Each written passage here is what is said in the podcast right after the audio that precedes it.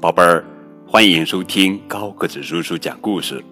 今天呀，我们要讲的绘本故事的名字叫做《接着春天来了》，作者是美国作家朱莉·弗利亚诺文，艾琳·斯蒂德图，艾斯泰尔翻译。一开始，你眼里只有枯黄，漫山遍野一片枯黄。接着。你有了种子，是一粒野花种子，和对雨的渴望。接着雨来了，还是一片枯黄，但那是有希望的，充满可能的枯黄。快看，是有一点绿色了吗？不，枯黄依旧的枯黄。接着一周过去了，你开始担心那些小小的种子了吗？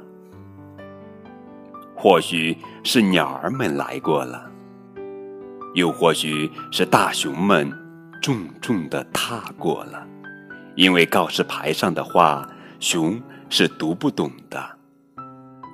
告示牌上是这样写的：“请勿再次踩踏，这儿有种子。”在努力发芽呢，哼哼，熊当然是读不懂的啦。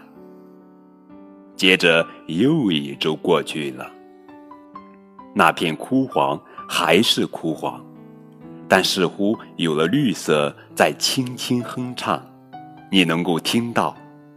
如果你把耳朵贴在地上，再闭上眼睛，哇，真是太美。接着又一周过去了，一个大晴天就在一个下雨天之后。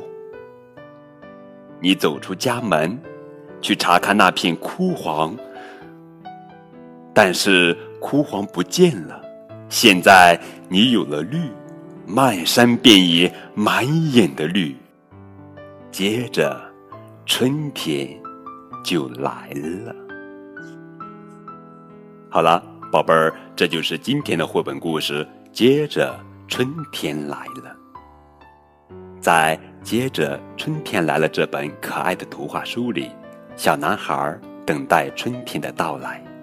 他和小动物同伴们望着一片了无生趣的枯黄大地，等待春神降临。于是满怀希望地播下了几颗种子，然后开始等。经过日晒雨淋之后，大地响应了一点点他的等待与期望，土地用些许颜色给了他一点点希望。然而，等待的时间得多长是说不准的。于是，男孩在等待的同时撒下更多期待的种子，另一些等待也开始了。接下来，男孩开始想象他的游戏。结合自己的经验，揣测土地里各种可能发生的事情。男孩和同伴一起等待，一起游戏。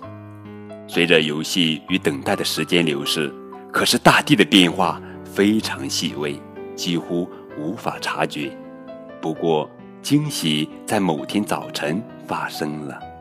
大地用一大片嫩绿的草原响应他的期望，也结束了他的等待。